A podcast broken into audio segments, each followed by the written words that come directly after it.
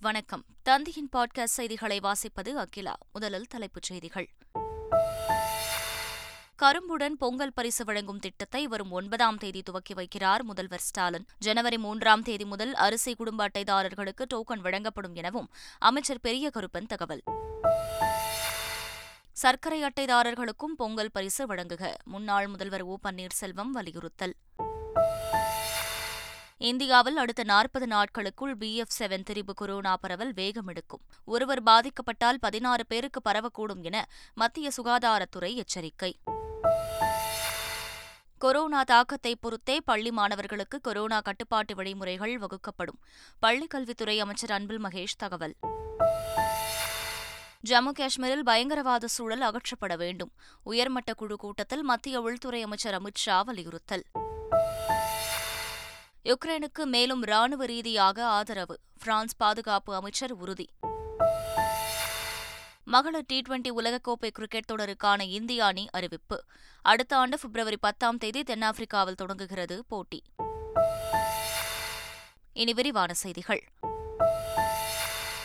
பொங்கல் பரிசுடன் முழு கரும்பு வழங்கப்படும் என முதலமைச்சர் மு ஸ்டாலின் உத்தரவிட்டுள்ளார். தமிழக அரசு வெளியிட்டுள்ள செய்திக்குறிப்பில் பொங்கல் பரிசுடன் கரும்பையும் சேர்த்து வழங்க வேண்டும் என விவசாயிகள் கோரிக்கை விடுத்ததாக தெரிவிக்கப்பட்டுள்ளது. இதுகுறித்து தலைமைச் செயலகத்தில் அமைச்சர்கள் மற்றும் உயரதிகாரிகளுடன் ஆலோசனை நடத்தியதாகவும் அப்போது விவசாயிகளின் கோரிக்கையை ஏற்று ஒரு கிலோ பச்சரிசி ஒரு சர்க்கரை ஆயிரம் ரூபாய் பணத்துடன் முழு கரும்பு ஒன்றையும் வழங்க முதல்வர் உத்தரவிட்டதாக தெரிவிக்கப்பட்டுள்ளது. இதற்கிடையே பொங்கல் பரிசு வழங்கும் திட்டத்தை வரும் ஒன்பதாம் தேதி முதலமைச்சர் மு ஸ்டாலின் தொடங்கி வைக்க உள்ளதாக அமைச்சர் பெரிய கருப்பன் தெரிவித்துள்ளார். ஏற்கனவே மாண்புமிகு முதலமைச்சர் அவர்கள் ரெண்டாம் தேதி ஜனவரி ரெண்டு இந்த திட்டத்தை தொடங்கி வைப்பதாக அறிவிப்பு வெளிவந்தது. அதில் ஒரு சிறு மாறுதல் செய்யப்பட்டு ஏற்கனவே அறிவிக்கப்பட்ட ரொக்கத்தொகை பச்சரிசி சர்க்கரை இவற்றோடு கரும்பு முழு கரும்பையும் இணைத்து வழங்க வேண்டிய காரணத்தால் அதற்கான அவகாசம் சற்று தேவைப்படுகிறது. அந்த அடிப்படையில் மாண்புமிகு நம்முடைய முதலமைச்சர் அவர்கள் வருகிற ஒன்பதாம் தேதி இந்த திட்டத்தை தொடங்கி வைக்கிறார்கள். அவர் தொடங்கி வைத்தவுடன் தமிழகத்தில் இருக்கக்கூடிய அனைத்து நியாய விலை கடைகளிலும் அனைத்து குடும்ப அட்டைதாரர்களுக்கும் அந்த பொருள்கள் வழங்கப்படும். பொங்கல் பரிசு தொகுப்பினை சர்க்கரை அட்டைதாரர்களுக்கும் வழங்க வேண்டும் என முன்னாள் முதல்வர் ஓ பன்னீர்செல்வம் வலியுறுத்தியுள்ளார். அவர் வெளியிட்டுள்ள அறிக்கையில் இரண்டாயிரத்து முன்னூற்று ஐம்பத்தாறு கோடி ரூபாய் மதிப்பீட்டில் இரண்டு கோடியே பத்தொன்பது லட்சம் குடும்ப அட்டைதாரர்களுக்கு தமிழக அரசு பொங்கல் பரிசு வழங்க உள்ளதாக கூறியுள்ளார். இந்நிலையில் சர்க்கரை அட்டைதாரர்களுக்கும் பொங்கல் பரிசு கிடைத்திட அரசு வழிவகை செய்ய வேண்டும் என ஓ பன்னீர்செல்வம் வேண்டுகோள் விடுத்துள்ளார். பொங்கல் பண்டிகையை முன்னிட்டு சிறப்பு ரயில்களுக்கான முன்பதிவு இன்று தொடங்குகிறது.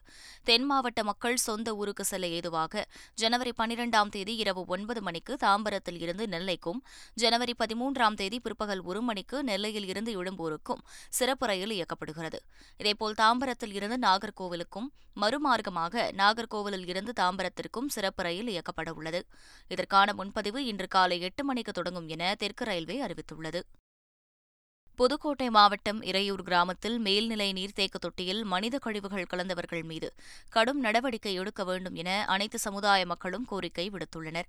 அந்த கிராமத்தில் பட்டியலின மக்கள் வசிக்கும் பகுதியில் உள்ள நீர்த்தேக்க தொட்டியில் மனித கழிவுகள் கலந்தது தொடர்பாக மாவட்ட ஆட்சியர் கவிதா ராமு நேரில் ஆய்வு மேற்கொண்டார். அப்போது அங்கு கோவிலில் சாதி தீண்டாமை நிலவுவதாகவும் இரட்டை குவளை முறை தொடர்வதாகவும் புகார்கள் வந்தன. இதையடுத்து சம்பந்தப்பட்ட டீக்கடை உரிமையாளர் மூக்கையா கோவிலில் சாமியாடிய சிங்கம்மா ஆகிய இருவரும் கைது செய்யப்பட்டனர். இந்நிலையில் இலுப்பூர் வருவாய் கோட்டாட்சியர் அலுவலகத்தில் சமாதான கூட்டம் நடைபெற்றது. அதில் நீர்த்தேக்க தொட்டியில் மனித கழிவுகளை கலந்தவர்கள் மீது கடும் நடவடிக்கை எடுக்க வேண்டும் என அனைத்து சமுதாய மக்களும் கோரிக்கை விடுத்தனர். அங்குள்ள அய்யனார் கோவிலில் இனி அனைத்து சமுதாய மக்களும் வழிபடுவதற்கு ஒப்புக்கொண்டனர் இரட்டை குவளை முறை குறித்து மீண்டும் ஆய்வு நடத்தி நடவடிக்கை எடுக்கப்படும் என வருவாய் கோட்டாட்சியர் உறுதியளித்தார். இந்து கோவில்களில் நிலவும் சாதி தீண்டாமையை ஒழிக்க நிச்சயம் நடவடிக்கை எடுக்கப்படும் என இந்து சமய அறநிலையத்துறை அமைச்சர் சேகர் பாபு தெரிவித்துள்ளார். நிச்சயம் அதை முறியடிக்கின்ற நடவடிக்கை எடுப்போம். இந்த கூட்டத்தில் கூட அது குறித்து விவாதித்திருக்கின்றோம். மாவட்ட ஆட்சியாளரிடமும் நம்முடைய காவல்துறை கண்காணிப்பாளரிடமும் இன்றைக்கு பேசியிருக்கின்றோம். ஏற்கனவே சேலத்தில் அது போன்ற ஒரு திருக்கோயிலில் அந்த நடைமுறை பின்பற்று இருந்தது அந்த திருக்கோயிலுடைய சுப்பிரமணியன் திருக்கோயில்னு நினைக்கிறேன். வடகுமரை திருக்கோயிலில் இப்படிப்பட்ட ஒரு நிலை இருந்தது. மாண்புமிகு தமிழக முதலமைச்சர் அவர்கள் சட்டத்தின் உதவியை நாடி சட்டப்படி அந்த தீண்டாமையை உடைத்தெறிந்து தற்போது அனைத்து மக்களும் அங்கே இறை தரிசனம் செய்து கொண்டிருக்கின்றார்கள். அதேபோல் இந்த திருக்கோயிலும் நிலைமையை திரும்புவதற்குண்டான அனைத்து முயற்சிகளையும் நிச்சயம் எடுப்போம். போலி பதிவுகளை பதிவாளர்களே ரத்து செய்யும் புதிய சட்டத்தின்படி இதுவரை இரண்டாயிரத்திற்கும் மேற்பட்ட போலி பதிவுகள் ரத்து செய்யப்பட்டுள்ளதாக அமைச்சர் மூர்த்தி தெரிவித்தார். பதிவுத்துறையின் மதுரை மண்டலத்தை இரண்டாக பிரித்து புதிதாக உருவாக்கப்பட்ட ராமநாதபுரம் பதிவு மண்டலத்தை அமைச்சர் மூர்த்தி தொடங்கி வைத்தார். பின்னர் செய்தியாளர்களுக்கு பேட்டியளித்த அவர் பதிவுத்துறையில் இந்த ஆண்டு டிசம்பர் மாதம் பனிரெண்டாயிரத்து ஐநூற்று எண்பத்தி எட்டு கோடி ரூபாய் வருவாய் ஈட்டப்பட்டுள்ளதாக தெரிவித்தார். பொதுமக்கள் அளிக்கும் புகார்களின் அடிப்படையில் போலி பதிவுகளை ரத்து செய்யும் பணிகள் நடைபெற்று வருவதாக குறிப்பிட்டார். கொடநாடு கொலை வழக்கு உட்பட பல வழக்குகள் நிலுவையில் உள்ள நிலையில் எடப்பாடி பழனிசாமி திமுக அரசோடு ஒப்பந்தம் செய்து கொண்டு எந்த வழக்கிலும் கைதாகாமல் இருக்கிறார் என ஓபிஎஸ் ஆதரவாளர் புகழேந்தி தெரிவித்துள்ளார். அதிமுக முன்னாள் அமைச்சர்களை லஞ்ச ஒழிப்புத்துறை அதிகாரிகள் மிரட்டுவதாக குற்றம் சாட்டியுள்ள சி. வி. சண்முகம் இது தொடர்பாக வழக்கு தொடரப்படும் என எச்சரித்துள்ளார். இன்றைக்கு லஞ்ச ஒழிப்புத்துறை ஒரு அடியாள் துறை அடியாட்கள் துறையாக இன்றைக்கு மாறி இருக்கிறது சட்டத்துக்கு புறமாக இன்றைக்கு முன்னாள் அமைச்சர்களுடைய உறவினர்களையும் நண்பர்களையும் அவருடன் பணியாற்றியவர்களும் இன்றைக்கு அச்சுறுத்தி அடித்திருக்கிறது உதைத்திருக்கிறது துன்புறுத்தி இருக்கிறது கொடுமை செய்திருக்கிறது செய்து கொண்டு வருகிறது. ஆகவே இதையெல்லாம் நாங்கள் பார்த்து கொண்டிருப்போம் என்று நினைத்து கொண்டிருக்காதீர்கள். இப்படிப்பட்ட குற்ற செயல்களில் ஈடுபட்ட அந்த லஞ்ச ஒழிப்புத்துறையை சேர்ந்த எந்த அதிகாரியாக இருந்தாலும் சாதாரண காவல்துறை இருந்தால் இருந்தாலும் அவர்கள் மீது குற்ற நடைமுறை சட்டத்தின்படி கண்டிப்பாக வழக்கு பதிவு செய்யப்படும். அதிமுக ஆட்சியில் நெல் சேமிப்பு தானிய கிடங்கு திட்டத்தில் முறைகேடு நடந்திருப்பதாக தமிழ்நாடு சட்டப்பேரவை பொது கணக்கீட்டு குழு தலைவர் செல்வ பெருந்தகை குற்றம் சாட்டியுள்ளார். நாகை மாவட்டத்தில் நடைபெற்று வரும் அரசின் திட்டப் பணிகள் குறித்து அந்த குழுவினர் ஆய்வு மேற்கொண்டனர். பின்னர் செய்தியாளர்களை சந்தித்த செல்வ பெருந்தகை அதிமுக ஆட்சியில் கட்டப்பட்ட நெல் சேமிப்பு தானிய கிடங்கு திட்டத்தில் முறைகேடு நடந்திருப்பதாக குற்றம் சாட்டினார். அது வந்து ஏற்க அங்கே பேரிடர் நடக்கிற இடம். ஸோ பார்த்தீங்கன்னா எந்த சுனாமி வந்தாலும் புயல் வந்தாலும் நேராக தாக்குகிற பகுதி. எப்படி அந்த இடத்துல திட்டமிட்டாங்கன்னு தெரியல. திட்டமிட்டு ஏற்கனவே பல கோடி ரூபாய் நூற்றி ஐம்பத்தி ரெண்டு கோடி ரூபாய் ஒதுக்கியிருக்காங்க. மிகப்பெரிய புயல் வந்து மேலே எல்லாம் கூடாரெல்லாம் அடிச்சுட்டு பழுதாயிடுச்சு. கஜா புயலில். மீண்டும் அதே இடத்துல அறுபத்தி ஒம்பது கோடி கொடுத்து செக் பண்ணிடுறாங்க. இப்போ ரோடு போடுறதுக்கு பன்னெண்டு கோடி ரூபாய் ஆறு கோடி ரூபாய் ரூ சாலைக்கும் ஆறு கோடி ரூபாய்க்கு மற்ற கட்டிடங்கள் கட்டுவதற்கும் இருக்காங்க. இன்னொரு ஒரு புயல் வந்தால் அது எதிர்கொள்ளுமா என்ற கேள்வி எழுது. ஆகையால் கடந்த ஆட்சியில் அதிமுக ஆட்சியில் இதை எதற்காக அந்த இடத்தை தேர்ந்தெடுத்தார்கள்? எதற்காக இவ்வளவு பெரிய நிதியை வீணடித்திருக்கிறார் என்ற கேள்வியை நாங்கள் எழுப்பவில்லை. கணக்காயர்கள் எழுப்பியிருக்கிறார் இந்தியாவில் அடுத்த நாற்பது நாட்களுக்குள் கொரோனா வேகம் எடுக்கும் என மத்திய சுகாதாரத்துறை எச்சரித்துள்ளது. இந்தியாவில் பி எஃப் செவன் திரிபு கொரோனா பரவலை கட்டுப்படுத்தும் வகையில் பல்வேறு நடவடிக்கைகள் மேற்கொள்ளப்பட்டு வரும் நிலையில் அடுத்த முப்பதில் இருந்து நாற்பது நாட்களில் இந்தியாவில் பி எஃப் செவன் திரிபு கொரோனா பாதிப்பு நிச்சயம் அதிகரிக்கும் என சுகாதாரத்துறை எச்சரித்துள்ளது. முன்னதாக பி எஃப் செவன் திரிபு கொரோனா குறித்து அச்சப்பட தேவையில்லை என அறிவுறுத்தப்பட்டிருந்த நிலையில் தற்போது பி எஃப் செவன் திரிபு கொரோனாவால் பாதிக்கப்பட்ட ஒருவரிடம் இருந்து பதினாறு பேருக்கு கொரோனா பரவக்கூடும் என மருத்துவர்கள் எச்சரித்துள்ளனர். கடந்த நான்கு நாட்களில் சென்னை மற்றும் மதுரை விமான நிலையங்களுக்கு வந்த பயணிகளில் ஆறு பேருக்கு கொரோனா தொற்று உறுதி செய்யப்பட்டுள்ளது. அவர்களுக்கு எந்த வகை கொரோனா தொற்று ஏற்பட்டுள்ளது என்பதை அறிய மாதிரிகள் பரிசோதனைக்கு அனுப்பப்பட்டுள்ளன. மூன்று நாட்களில் முடிவுகள் வரும் என சுகாதாரத்துறை தெரிவித்துள்ளது. மருத்துவ வல்லுநர்களின் ஆலோசனை மற்றும் கொரோனா தாக்கத்தை பொறுத்தே பள்ளி மாணவர்களுக்கு கொரோனா கட்டுப்பாட்டு வழிமுறைகள் வகுக்கப்படும் என பள்ளிக் கல்வித்துறை அமைச்சர் அன்பில் மகேஷ் பொய்யாமொழி தெரிவித்துள்ளார். முதலமைச்சர் அலுவலகத்திலேருந்து டிபார்ட்மெண்ட் ஆஃப் பப்ளிக் ஹெல்த்லேருந்து அந்த மருத்துவ வல்லுநர்கள் எல்லாம் சேர்ந்து சொல்லுவாங்க அதோட தாக்கம் எப்படி இருக்குது வீரியம் எப்படி இருக்கின்றது மாஸ்க் மாஸ்க்கு தேவையா ஊரடங்கு தேவையாங்கிறது முடிவு பண்ணது அவங்க தான். அவங்க முடிவு பண்ணிட்டு எங்களுக்கு என்ன சொல்லிக்கிறாரோ அதை பேஸ் பண்ணி தான் நாங்கள் எங்களோட கால் எடுப்போம். எங்களை பொறுத்த வரைக்கும் இந்த ஆல்மோஸ்ட் இந்த எயிட்டீன் நைன்டீன் மந்த்ஸாக இந்த கொரோனா வரும்போதும் சரி அது போகும்போதும் சரி அப்போ என்ன மாதிரியான நடைமுறைகள் நாங்கள் வச்சுருக்கோமோ ஸ்டாண்டர்ட் ஸ்டாண்டர்ட் ஆப்ரேட்டிங் ப்ரொசீஜர்ஸ் நாங்கள் வச்சுருக்கோமோ அதுக்கான லிஸ்ட் எங்கள்கிட்ட எப்போதுமே இருக்குது எங்களுடைய ஆசிரியர்கள் எங்களுடைய சிஓஸ்லேருந்து கீழே இருக்கிற ஆசிரியர்கள் வரைக்கும் அதற்கு தகுந்தாற் போல் அதுக்கான அந்த பாதுகாப்பு நடவடிக்கை அந்த பள்ளிகளுக்கு இரண்டாயிரத்து இருபத்தி மூன்றாம் ஆண்டுக்கான மத்திய அரசின் அதிகாரப்பூர்வ கேலண்டரை மத்திய அமைச்சர் அனுராக் தாக்கூர் வெளியிட்டார். டெல்லியில் நடைபெற்ற விழாவில் கேலண்டரை வெளியிட்டு பேசிய அமைச்சர் புத்தாண்டு புதிய தீர்மானம் என்ற தலைப்பில் அரசின் சாதனைகள் மற்றும் எதிர்கால திட்டங்களை எடுத்துக்காட்டும் வகையில் கேலண்டர் வடிவமைக்கப்பட்டுள்ளதாக தெரிவித்தார். பதிமூன்று மொழிகளில் அச்சிடப்படும் இந்த நாள்காட்டிகள் நாடு முழுவதும் உள்ள அரசு அலுவலகங்கள் மற்றும் ஊராட்சிகளுக்கு விநியோகிக்கப்படும் என தெரிவித்தார். கடந்த ஐந்து வருடங்களில் பத்திரிகையாளர் நலத்திட்டத்தின் கீழ் இருநூற்று தொன்னூறு பத்திரிகையாளர்கள் மற்றும் அவர்களின் குடும்பத்தினருக்கு பதிமூன்று கோடியே பன்னிரண்டு லட்சம் ரூபாய் வழங்கப்பட்டுள்ளதாக அவர் கூறினார். கடந்த இரண்டு ஆண்டுகளாக டிஜிட்டல் முறையில் வெளியிடப்பட்ட நாள்காட்டி இந்த ஆண்டு நேரடியாக அச்சிடப்பட்டு விநியோகிக்கப்படுகிறது. ஆந்திர மாநிலம் நெல்லூர் மாவட்டத்தில் தெலுங்கு தேசம் கட்சி சார்பில் நடந்த பொதுக்கூட்டத்தில் ஏற்பட்ட கூட்ட நெரிசலில் சிக்கி எட்டு பேர் உயிரிழந்தனர். கந்துக்கூரில் சந்திரபாபு நாயுடு கலந்து கொண்ட நிகழ்ச்சியில் ஏராளமான பொதுமக்கள் தெலுங்கு தேசம் கட்சியினர் கலந்து கொண்டனர். கூட்டம் அதிகமாக இருந்ததால் தள்ளுமுள்ளு ஏற்பட்டது. கூட்ட நெரிசலில் சிக்கி எட்டு பேர் உயிரிழந்தனர்.